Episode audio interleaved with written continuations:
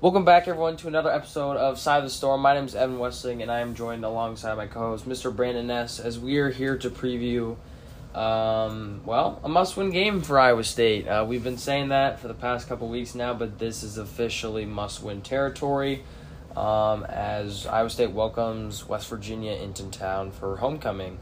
Um, but yeah, I guess just to start it off, short recap, very short recap of the Oklahoma game uh, last week as Iowa State dropped it 27 to 13, getting them down to 3 and 5 overall and 0 and 5 in the Big 12 conference. Um, I mean, I think the phrase that's circling around Iowa State at this point is new week, same re- same result. Yeah, it's been a lot of the same. I think both offensively and defensively. Obviously, the defensive side is what's holding up their end of the deal and keeping us in games, and then offense and special teams is unfortunately making big mistakes at crucial times, and that's kind of costing us the games. It's not necessarily that we're getting blown out or anything. It's just we're within a score or two in every game and can't figure out a win to, way to win games. And the biggest thing is just scoring points at this point. Yeah, definitely. Um, but moving on to the opponent, as I said, Iowa State's playing West Virginia this weekend. They are three and five and one and four in the Big Twelve. Um, and this is the battle for last place. Yeah, there you go. um, loser takes sole possession of last place. Um, winner has the tiebreaker at least. So winner's ninth place. So you know, get a dub. Not only is it a potential get our hopes up for a bowl game, but also uh, hey, at least you're not last place at for now at least. Yep, and we're kind of in the position of moral victories at this point. I think expectations have been dampered a little bit, rightfully so. I it's think, weird to say an expectation was a bowl game. I mean, at the end of the day, it is an expectation, but it's just weird to think that, you know, that was almost too much. Weirdly. Yeah, it's been a complete roller coaster of a season. I mean, after the first three games, you're sitting. You thought here, this team could win nine games, probably, yeah, right? You're sitting here thinking, "Oh man, we could make the Big Twelve championship game." Well, lose five in a row.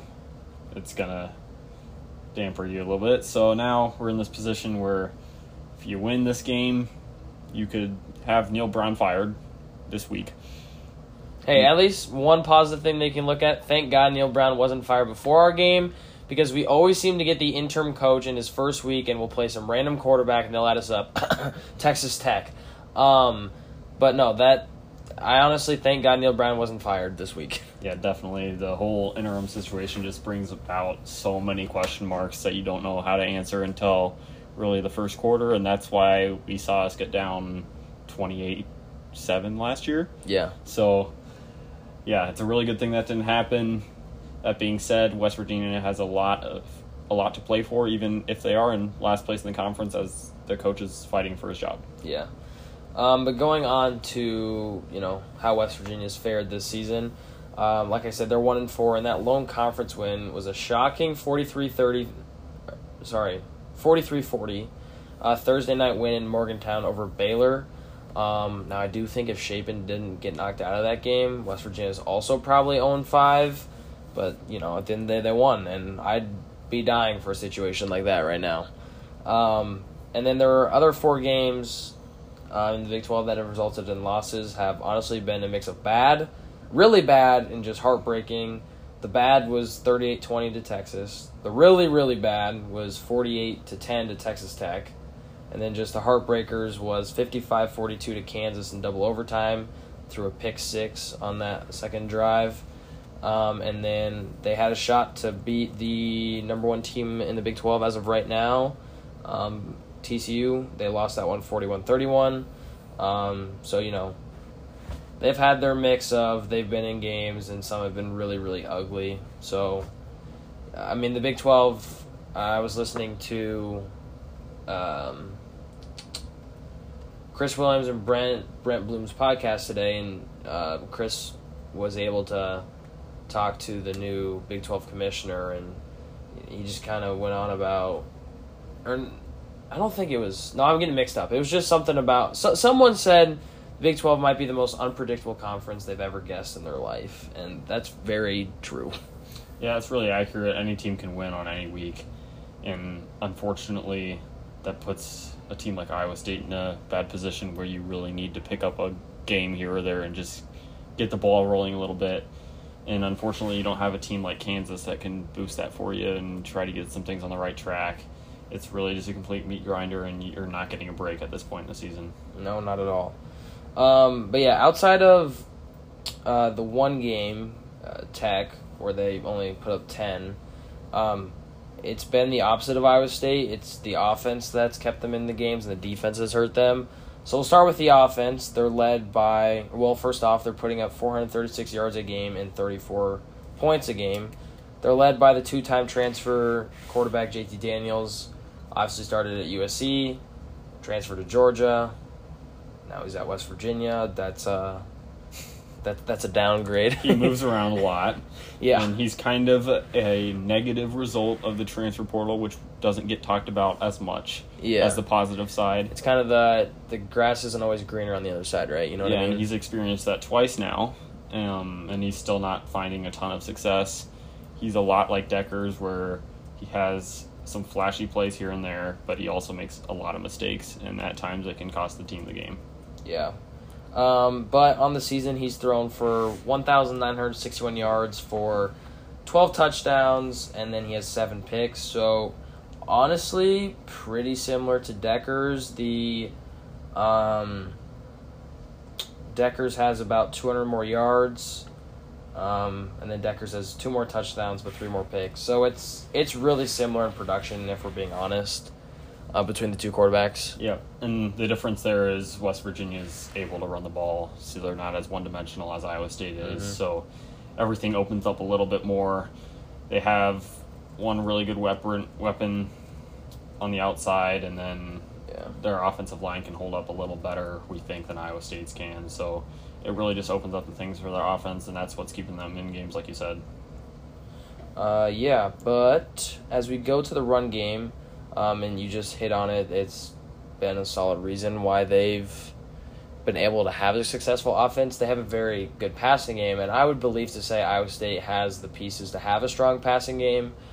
I I think again we've talked about this a lot, and it's a broken record. And honestly, anyone podcasting about Iowa State, writing about Iowa State, it's just a broken record across the fan base. When you can't run the ball, you can't be successful on offense. So, but West Virginia's done a good job of that as they're led by C.J. Donaldson, who's listed at the tight end as a tight end. Um, I re- I haven't watched a whole lot of West Virginia, but I did watch the Pitt game, and he was that big number twelve, just big body, just was better than all their running backs, and he was just I don't know. It was it's weird, but he's their leading rusher. He's got 526 yards and eight touchdowns on 87 carries. Weird player that he's uh, their running back. Um, I don't know. I can look real quick to see if he gets a lot in the passing game. anything that works in the running game, we'd kill to have at this point. So even Yeah. if it is some tight end fullback combination and you throw him out there, I mean, when you have a power guy back there, it's effective even if you just get three or four yards of carry. Yeah. Um, he's only got nine catches for 27 yards on the year from receiving. So, um, again, I haven't watched a whole lot of West Virginia, but I'm sure he's probably been converted to running back at this point, just listed as tight end on ESPN for the year. But um, their other back, uh, he's done pretty well, more of a true running back, is Tony Mathis. He's got 492 yards uh, and five touchdowns on 99 carries. So, a nice dual threat nice, nice one-two punch kind of backs uh, for West Virginia. But as Brandon noted not so long ago, they've got really one main receiving threat, and that's uh, Bryce Ford Wheaton. He's got 48 catches for 567 yards and five touchdowns.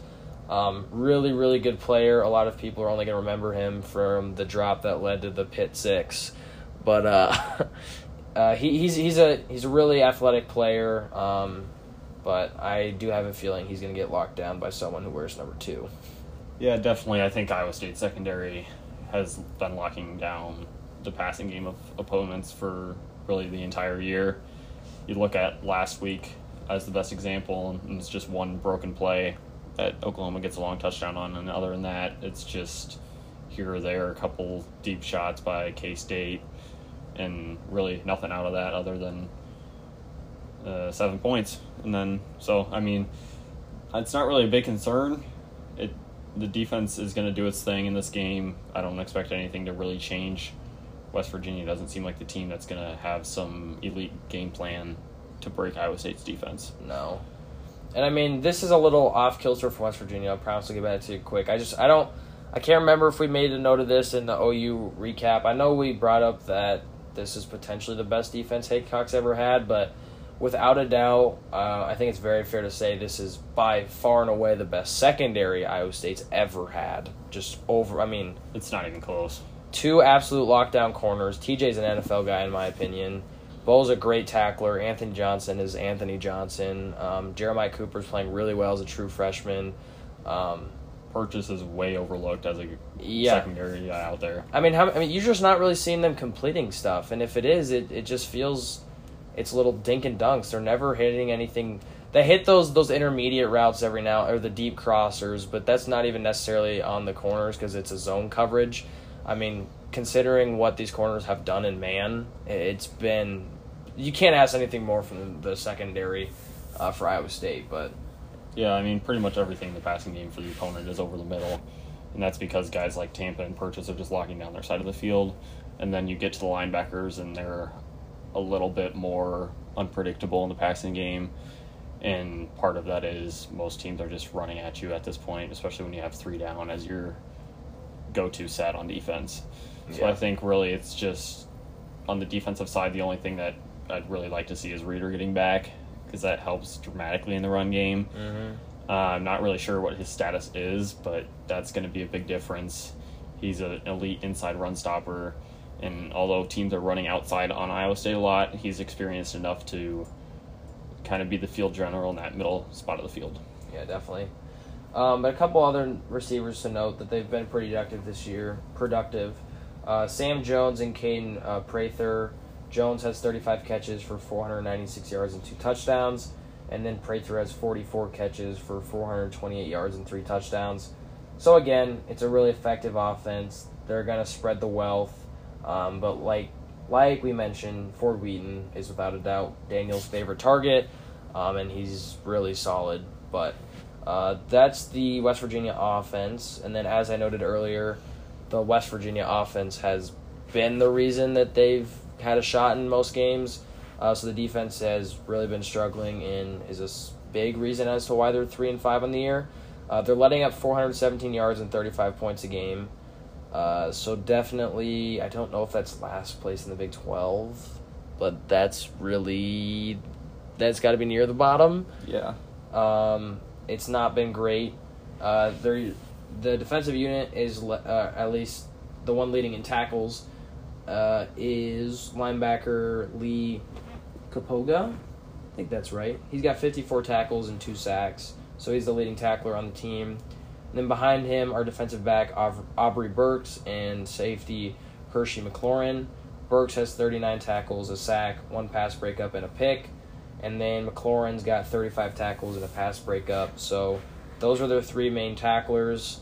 Looks like you've got a solid guy at all levels with a linebacker, a DB, and a safety. Um, and then statistically, he's maybe not the leader, but without a doubt, the leader and the heart and soul of the defense, potentially the West Virginia, is interior D lineman Dante Stills. Him and his brother. His brother's gone, but the he's been there for a long time, and he's been the cornerstone of that defense, and has been a huge captain and leader for the West Virginia program for a couple years now. Yeah, and obviously, if you're tuning into the broadcast this Saturday, you're going to hear his name a lot. Yeah. I think he's just an elite run stopper at that defensive tackle position, and he's a game changer in the pass game as well. So he's somebody that you're really going to have to scheme against, and hopefully, our interior offensive lineman can try to conserve his um, game plan as much as possible. Yeah. Um, but that's the West Virginia preview for you guys. Uh, quickly moving on to injuries, we'll start with Iowa State. Again, it's just question marks. You're always going to have that at Iowa State. Um, but the two main ones you got to keep asking are Jirehl Brock and Colby Reeder. At this point, I think it's more than fair to, to take Norton off the list. I think he's he looks good to go. He looks pretty 100. It doesn't seem like they're game planning away from him like they are with No. Brock. You can tell Brock is still only there for pass protection. Sure, he has 11 carries, but it's just, you know, if you if he never runs the ball, but you bring him in and it's a pass every single time, a coach will see that, and you completely pass commit on those situations when you do that. So you have to give him carries. Um, but he's been saying this since the K State game that he's mainly been in there for pass protection. So he's still one that you gotta have question mark on. He's not hundred. He does not have the burst that he had in the first four games of the year. Um, and then secondly, you mentioned this not too long ago, but Colby Reeder still don't really know his status. Um, I think I feel like Will McLaughlin and Carson Willich, both true freshmen, have done pretty good job at filling in. Um, they bring more of that speed, but at the same time, it's hard to lose someone who's played as much college football as Colby Reeder. Yeah, and they're kind of different linebackers than Colby is. Colby is more of a running guy, and that's going to be the main focus of the defense to this point. Uh, the biggest thing I'm seeing from the true or freshman out there at linebacker is just the little intermediate routes over the middle for the opponent. And that's really the biggest thing that Iowa State's giving up on the defensive side of things, and that really just comes down to the linebackers as the corners are locked down, the safeties are locked down for the most part. So I don't really expect Reeder to be at 100%, and that's going to make a big difference, but ultimately they're playing well enough, and the defense is giving the offense a shot to win in every game. Yeah. Um, but then going to West Virginia real quick. Uh, this one was a I didn't know this, but running back Tony Mathis is questionable with a knee injury. So they're still going to have um, Donaldson, who's the power back, tight end, whatever you want to call him, good to go. So they're not going to drop off hugely, but it definitely does take away the RB two and a change of pace if he isn't good to go. And then tight end Mike um, o- O'Laughlin, I'm going to go with. Um, he's out for the year with a knee injury. Uh, he's been out for a couple weeks now, but um, you know it definitely takes away um, part of the game when. Let's see here. He had oh well, he only had five catches for sixty six yards, but I feel like I remember seeing him a lot in that Pitt game. Am I? Yeah, I think he definitely showed up more, but I don't know. He's not the major part of their game plan against No, Iowa it's, it's, State. it's not a huge game. changer. ultimately Iowa State kind of controls its own destiny. This game, if you run the ball well, then you're going to put yourself in the in the shot to win the game. If you don't, it's going to be the same story as the last five weeks. Yeah. Um, but moving on to the keys of the game, um, I'll start with my first one. Um, it just make life easier for Hunter Dekkers. Now, really, there's a my third key is the main reason to make life easier, and I'm sure if you guys have been listening or just you know Twitter, following on Twitter, not not not not specifically us, just Iowa State Twitter. If you're on Iowa State Twitter, you're gonna know this, or you don't even have to be on Twitter. If you've watched Iowa State, you'll you'll understand the third point of the game. You can my third key to the game. You can probably guess it, but um, just the main thing for me is make it easier for Dekkers. I feel like part of the reason they took those couple steps forward against Texas was they moved him out of the pocket and they made designed plays to his left side. Obviously, with with him being a lefty quarterback, they designed a lot of plays, rollouts to the left, or just moving the pocket left and having him throw on the run and giving him a little extra time. We know the offensive line has struggled, so if you can find any way to extend the pocket, extend the play, um, it worked really well versus Texas, and even a couple times late in the game against Oklahoma, they used it every now and then, and it worked. So I'm just hoping they continue to utilize moving him out of the pocket because that seems to be where his strength is right now. He's getting a little happy feet. Um, again, his pocket presence still has been a little shaky this year, so you know I, I just think they really need to move him out of the pocket and try to help make life a little easier if a certain part of the game can't get going. Yep. I think I'm probably going to hit on your third key of the game, and that's Yeah. just a consistent run game. Yeah. It's the most obvious thing going forward for Iowa State if you want to win games is you have to run for over 100 yards a game. I think right now we're sitting at about 97. You're not going to win any games doing that. That's not No. that's the consistent part of your offense, especially with a first year quarterback. You're not going to win the game throwing 57 times a game. Yeah. I think that's the really the biggest thing, and if that doesn't happen, I don't think any of the other keys really matter. But going forward, I'm gonna agree with you on what you just said, which is using Dekkers outside of the pocket. And my biggest thing is just scrambling in the unscripted plays. it doesn't necessarily have to be a read option. But when he Mm-hmm. sees space up the middle, you have to run. Yeah. Uh, moving on to my well, all right, hold on. Before I move on to the second one, this is just something I kind of thought about, but when in terms of making life easier for him, this kind of, I guess it's a two-parter. Really, making life easier could may have been my third point of the game. but I felt like, you know, my third point is the most important, as you just hit on. You know, running the ball, but design to Decker's strengths. And I don't necessarily mean a lot of deep shots, but if you want to talk about making life easier, the run game has struggled. We know that. So play to your personnel. Stanley, jet sweep, Stanley. Did I say Stanley the first time? Yeah. Okay, sorry. Stanley and Knoll. Yeah. Jet sweeps every now and then.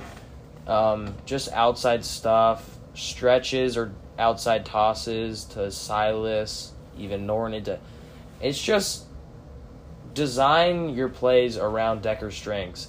There's a big enough sample size to understand what he's been struggling with and what he hasn't been comfortable with. So, and you've seen the stuff that he's been comfortable with and you make it work. I understand that there's a risk in running your quarterback, but he when he's ran the ball, it's been really successful basically all year long. So, I just think this really plays off making life life easier for Dekkers. You need to scheme around what he's comfortable with cuz right now he has not been comfortable the last couple games. Uh, Texas, he looked a lot better.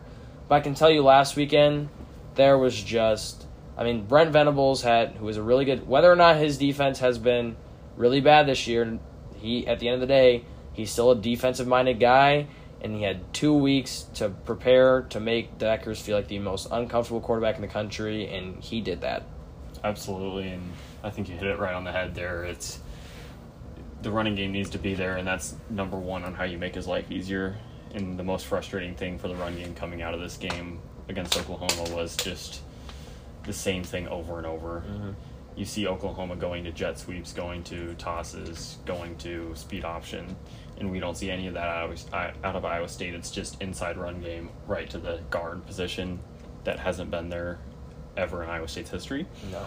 So, as much as I'd like to see change, I'm not gonna. I'm not sure we're gonna see it, but just No. a couple of different wrinkles in the run game can go a long ways, and that could be anything from a jet sweep to QB power with a six four quarterback. Yeah.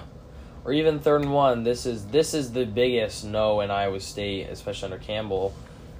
A QB sneak on short down distance. I mean, Uh, we did see an under center run. play against- action, under center play Oh, it action. was a play action, You know, it's okay. funny because we were we were you know at the game sitting next to each other, and the big thing that you know I've seen tweets on this on Twitter about this on Twitter, and Brandon's brought this up a couple times, but it was, you know, you beat Iowa, but at what cost? Because you became Iowa, and Brandon was losing his mind because we can't score the ball, and then he saw under center play action. He's like, "Oh my God, we are the Iowa Hawkeyes. We have literally become Iowa." Uh, and that was just that that was really funny. So I just thought bring that up. But um, we'll move on to my second one. You could also kind of make this a two-parter in a different sense, but I think this is something that maybe we haven't talked about a lot, or maybe a lot of people haven't. You need to start winning in the red zone. At the end of the day, your offense has struggled to score points, and maybe the one of the biggest reasons for that is because they aren't putting it in the end zone. If they're scoring touchdowns, they're not in the red zone. They're, you know, they're deeper plays that have just gotten there, or even if it is the red zone, it's you're at the 20 yard line and you get a 20 yard strike. It, you never see them inside the 10 score a touchdown, I feel like. I, I don't know the last time that happened. Yeah, it's definitely not consistent enough going forward to win games. I mean, when they're struggling already to score points, stalling out is a bigger issue because they've had some pretty good drives. I mean, look at the drive.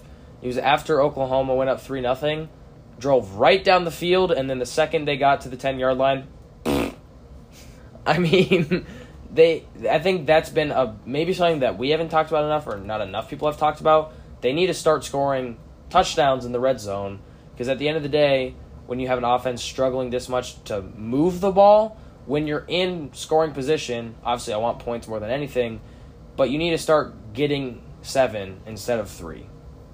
Yeah, I mean, definitely that's crucial. You see the writing on the wall when you get to the 20, stall out, field goal, mm-hmm. and as soon as you see it, it's 10 9 versus K State. Mm. And that's a situation where one of those times in the red zone, you need to make a play. And we saw, was Knowles' touchdown against Oklahoma in the red zone? It's like a 14 yarder. I know it was on like up. fourth and 12. Yeah, you keep So- talking. I'll pull it up real quick. It's one of those situations where, first of all, you don't want to get to fourth down when you need to make a play, but those were the plays that we made, so that's interesting. And going forward in the red zone, it's that relies on a run game that we don't have, unfortunately. In in the past, it's been Chase Allen, Charlie Kolar in the end zone. Well, we don't have the tight ends that can make plays, yeah. so that's when it becomes unfortunate, and you don't have a reliable offense outside of the red zone, let alone when the field is condensed and you're only playing with 30 yards versus 70. Yeah, it was a 15 yarder. So I mean, again, it was fourth and 12, but it was it was a 15 yarder. So that is scoring in the red zone, yes, but yeah, again, that's not Not traditional. no. Um, you know, I feel like they did a really good job against Texas. I mean, they had the third and goal wide open, a great scheme that got Knoll wide open. Um, and I'm trying to think of the other touchdowns in that game. Um, Knoll had one really long one, but then feel like they had one close too. Oh, it was the Dekkers. Well, that again, it was an 11 yard Dekkers scramble or something. Like, I don't know. And it's unscripted, so it's not like you're scheming your way into the end zone. It's just a random play that breaks down and he finds a way in, which is what we need to see more of, but at the same time, that's not sustainable going forward. Yeah. Um, but I yeah, just especially once you're inside the ten, they need to consistently find a way in the end zone.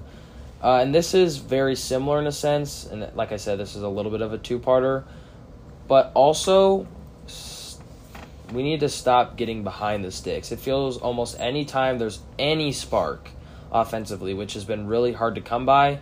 There's a hold, a false start, some kind of penalty, sack or a third and one for, negative 14 yard snap over the head. It's just they find a way to get behind the sticks and it sh- they just shoot any momentum that they've generated, which is like I said, been extremely hard to come by.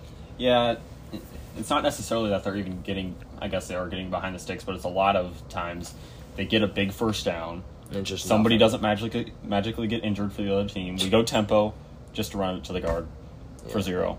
It's the same thing every time, and it's been that way. It's not that just this year.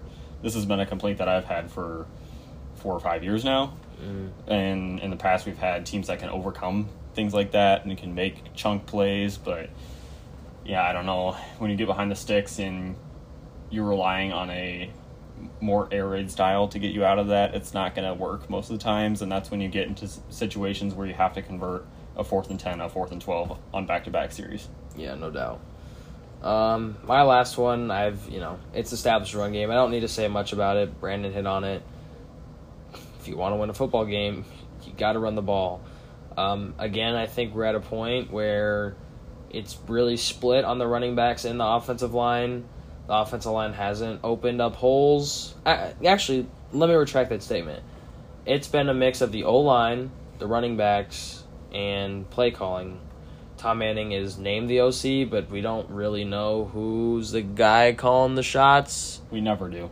Um, I mean, well, I don't think we'll ever know who called the plays in 2018 until Matt Campbell retires. If someone randomly decides to ask him that question, That seems like something that gets released like 30 years down the line. yeah, just nobody really sees it besides a couple people, and then it's just at that point. just gonna come out that Nate Scheelhaase was calling plays that year, or just some Yeah. random thing, or, um, but no. And, and my main point is it's on the O line, running backs, and the offensive play calling. It's a combination of pretty much everything on the offensive side. Yeah, well, and the reason I say that the offensive line isn't doing a great job opening up holes, but then again, the running backs haven't really broken a ton of tackles or made negative plays positive, or when they have had the hole, they haven't hit it very well, or they just can't get past one guy and break a tackle. But then I also talk about offensive play calling. Uh, running up the middle just never worked all year, and especially last weekend they were oh you just kept blowing it up, but it just we never tried anything outside or any kind of wrinkle. Um, no pitch, just nothing. I mean, at some point, the offensive line has struggled to open up holes up the middle. Your running backs are struggling to break. Ta- so, turn negative plays into positive slash getting past one guy to turn it into an explosive gain. Um, so you struggled up the middle, but then we continue up the middle. So there's just a lot. If you can figure it out, if you can run the ball, Iowa State's gonna win a freaking football game. It's it's not rocket science. It's not like we're a really bad team. No. But at the same time, we're 0 and 5 and we're tied with Vanderbilt for the only winless teams in conference in Power 5. So yeah. It's a weird situation this year. And I don't want to harp on the same thing too much because it's been the same thing for the past five weeks. So I'll move into my last key, which is forcing turnovers. I think this is going to be necessary with the offense we have at this point. A defensive score is going to change things, Mhm. especially when you're stalling out for field goals constantly. So I think if you force, prob- you're probably going to need to at this point to win the game. And the defense is the most consistent thing about this team. So I trust them. They're forcing turnovers more this year than they have in the past couple of years. So uh, let's see a pick, and we saw a fumble last week. So more of the same would be great. Yeah, uh, we're at we're at a point where we're asking our defense to continue to do more than they need to do, but you know, that's where we're at in this season. Uh, I didn't put any defensive keys to the game because at this point, there's nothing more that I can ask instead of asking them to do too much and get in the end zone. Um, but yeah, uh, moving on to predictions. Uh, before we get into Iowa State ones, um, we're gonna do just Big 12 scoreboard. Yep. Um, so TCU Texas Tech. TCU Texas Tech. I got TCU by 17 in this game. I don't think this should be too big of an issue at home. I think the only issue you have here is looking forward to Texas for TCU, Sure. which is definitely a possibility with it being against Gary Patterson. Uh, I can see a little bit of that, but I don't think Texas Tech is all that good. Them playing on on the road, It's Texas just Tech two. just it's, got wiped it's by two Baylor. air raids, yeah, and we know which air raid's better. So yep. I definitely agree. It's TCU. Um, as for Baylor, Oklahoma, this one's really interesting. Um, second best game of the week, in my opinion. I don't. This one's tough. I think. I'll go Oklahoma. I, I just don't think I, there's enough in me to say Baylor. I think being in Norman certainly helps. Oklahoma has hit their stride. Um, and I'm not saying that because they beat us. They just they figured some stuff out. They have gotten two wins. Momentum's momentum. Um, so I'll take OU. Yeah, I'm to go OU here too. I think they finally hit their stride, and at the end of the day, they're Oklahoma. Once they figure a few things out and get the ball rolling, it's going to be hard to stop. Baylor is one of the most unpredictable teams in the Big 12. I don't really know what to think about Baylor to this point. I thought they were really good after they beat us, but then, I mean, they lose to West Virginia, and they've just been kind of up and down all year. I'm going to go Oklahoma by 11 here. Ooh, fair. Um, you're fighting Lance Leopold. Oh, yes. Leipold. Sorry, guys, if you get mad about that. I we've had been having this conversation for a while. Is Kansas going to win another game? I've said no the whole year. Um, Uh, You're starting to convince me. I mean, looking at their schedule, it's kind of brutal going forward. I don't see them winning at Oklahoma State. I got Oklahoma State by 21 here. it's in Lawrence, but not that that makes a huge difference. it doesn't make a big difference. Oklahoma State coming off of a 48 point loss with Gundy as the coach. yeah, no. Uh, yeah, this isn't going to be close. Yeah, this one's gonna be a blowout for sure in my eyes. Um, skip Iowa State, West Virginia, and without a doubt, the game of the week is in Manhattan, six o'clock FS1 slot. Stop giving these big games these FS1 slots. I mean, a couple weeks ago, K State and TCU was the six o'clock FS1. Now you got another huge game in the Big Twelve. That's a six o'clock FS1. Whatever. Um, not that we can't watch it, but I, I'm going Purple Kitties, man. Let's Mm. let's go. Uh, whether I, I'm also, I'm kind of sick of Texas continually going on the road and being favorites. I'm over that. Sorry, I mean they go into Stillwater as favorites. They're going in. I mean, you know, everyone loves Texas, but Yeah, I think Kansas State's still a wild card a little bit. You see Will Howard have a really good game. How much of that is just the opponent doesn't have a ton of film on him still? You see that a lot in the past, and I don't know. I mean- Martinez is more reliable, which is weird to say coming off of Nebraska where he turned Yeah. it over so much. But I also still don't know the status on him. But the other thing I'll say, it's a little bit different situation. Whereas this isn't really his second career start. Obviously, you want to look at how he's doing because he's developed as a player. But in 2020, when Skylar Thompson was hurt, he played a majority of the season for K State as a true freshman. So he's had experience. There's film on him.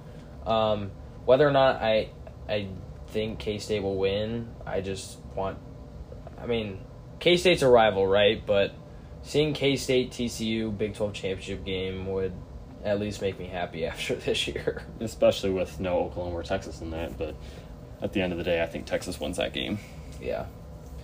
Um, but that's gonna wrap up the Big Twelve scoreboard almost. Uh, jumping into uniforms, I'm gonna go all red. Um, I don't think they really like all red, so the chances of happening is probably not very high. Um, I just, I don't know. I would have, part of me considered white, red, white, but I almost could strongly see that being worn for senior day just because the seniors love those. But also, if that's a six o'clock game or even a two thirty game for Tech, I could see black. So maybe this is the last chance they wear white, red, white, which I wouldn't mind. But also, it's been, you know, the last time we wore all red wasn't a good outcome, Louisiana. But it's been a while. Just give me all red. I'll, I don't think it's gonna happen, but I kind of want it. I can definitely see that happen. I'm going to go with your number two option here with white, red, white. I think they're going to go back to their two and one combination this year, where they actually had things rolling. And I don't know. I could really care less about the uniform at this point. Just win a game. Yeah, no doubt. Um, player of the game. This one, I kind of struggled. There was part of me that was sitting here thinking I wanted to pick Dekkers, um, but it's it's hard. So the reason I said that was I'm just I'm I'm trying to positively influence a bounce back game. I'm I'm I wanted to try my best, but I just can't pick anyone in the offense. I picked Cartevious Norton last week, and I was like, eh, maybe breakout. Which hey, wouldn't it be awesome if we get another big time running back breakout against West Virginia for the second time in a row? Will that happen? Eh, probably not. But um, I could have stuck with you know, and of course I made the TJ Tampa pick one one week late or one, no, sorry, one week too early. But I'm gonna go Will McDonald. We, you know, he got two sacks versus K State. Um, it's homecoming. He needs one sack to break Von Miller's record. Give the man his crown. Let's go, sack man, sack king, Will McDonald. Let, let, let's go get you the Big 12 record. I honestly think this or Texas Tech, potentially his last shot at getting the record, and that's nothing against him. He's just put in a almost impossible spot to succeed when he gets doubled and tripled every single rep. Yeah, definitely. I think I feel bad for him. This isn't the senior season he was hoping for. Mm-mm. But at the end of the day, I think scouts can see that he's getting doubled and tripled. So I'm he's also been really he, the one thing he's done really well and improved on this year. He's been great in the run game, and he's also kind of, um, you know, people. I feel like he's batted down a lot more passes, and a part of that is because you know if he can't get to the quarterback, he's dropping off a little bit near the end of the reps and trying to get a hand up. So he's found ways to succeed. You know, people are going to remember Will McDonald for putting the quarterback in the ground, but Will McDonald has still been a huge impact player on this defense, whether or not it's been that way statistically. Yeah, definitely. My player of the game is going to lead into my score prediction a little bit here. I'm going Okay. to go Jace Gilbert because Oh, we can't score touchdowns. Sure. It's pretty simple. Sure. Yeah, I mean, it's fair. Um, score prediction. Oh boy. Brandon's going to get some chuckles. You guys are going to get some chuckles. 24 16 Cyclones. 24. Yeah, it's a lot to ask. I know, I know. Um, but hey, um, I don't know. I, I've, I don't. I'm not gonna say I have a good feeling about the game. I do think Iowa State. I, it's hard to say you have a good feeling about this game, right? When it's been such a struggle this year, and you know it's it's really hard to pick them when they haven't won. But hey, just trying to send some some some good vibes to the to the team. It's just. I get Neal Brown's coaching for his job. It, it's homecoming. The atmosphere is going to be good. I That's just- another thing. The crowd versus Oklahoma was pretty good, considering we're zero and four.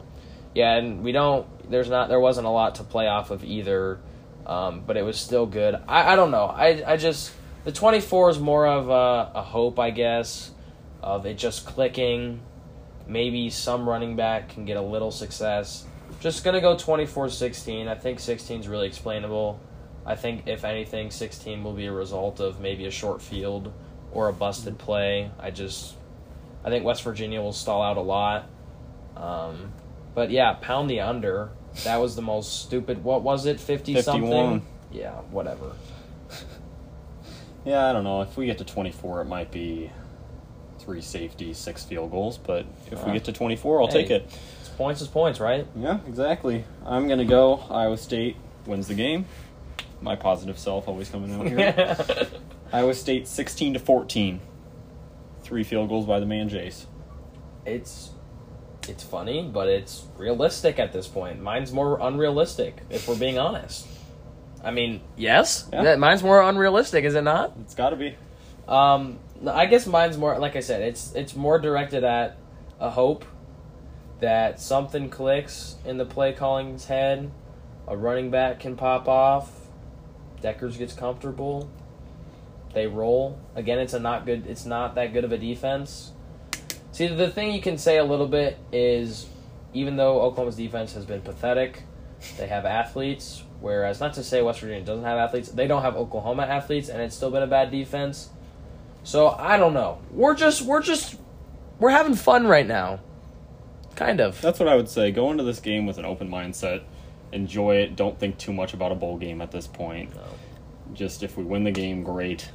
If we lose the game, Party like you won the Fiesta Bowl, baby. why not? Why not? Going into Stillwater next week, let's just think about this game one game at a time. Yeah. Um, but yeah, we'll see what Iowa State can do. Just looking forward to another opportunity to watch these guys. Hopefully, Let's get a good night ju- juicy wiggle going at the end of the game. yeah, I could get into that. A little darker earlier. Um, Juicy Wiggle after going up 16-14 credit of Jace Gilbert. Uh, There you let, go. Let's see it happen, right? Why not? You know, usually it's after touchdown, but I don't think that's realistic. This Special, hey, elite special teams, right? Oh man, don't get me started. um, but yeah, with that, you guys, um, as always, if you guys could make sure to go ahead and check us out on Twitter. Uh, it's at Cy of the Storm. It'd mean a lot to us. Uh, we let you know anytime uh, podcast is available, along with additional content, including thoughts during the game, not including when we were at the game, because you know, I guess cell service got better. Not really. Um, um, but on road games, thoughts during the game, uh, thoughts throughout the week, you name it. There's just a lot of additional content, um, and it helps other people find the podcast. So go ahead and interact on Twitter. It'd mean a lot. Um, but other than that, I'll hand it off to Brandon for any last thoughts before we close it off. You know where I'm going with this? What is it? Seven. One week. Oh yeah. By the time you guys are listening to this, five days. Yeah. And by the yeah, uh, actually, good point to make out. Friday, basketball preview coming your way. Be Oh, prepared. Can't wait. Um, like I said, that'll be out Friday morning, 7 a.m. Um, so be ready for that. It'll be a um, season preview along with a ooey pooey preview. Yeah. That's what we're calling them. Uh, for basketball, I think we're just going to combine kind of a reaction from the past game and then to a preview. to a preview. Yeah. There's not a ton to analyze for basketball, and there's so many games. It'd be looking at four podcasts a week if we did that, and that's kind of a lot. Especially they wouldn't even be that long. It'd maybe be 15 minutes. Right? It's kind of the same story, and basketball's a lot easier to analyze. There's only nine, eight guys that play, Yeah. so But yeah, you guys. Um, hopefully Iowa State can pull it off this weekend. Hopefully the rain stays away. I want to enjoy a beautiful 2:30 game. Um, but yeah, you guys. Until next time, roll clones, baby.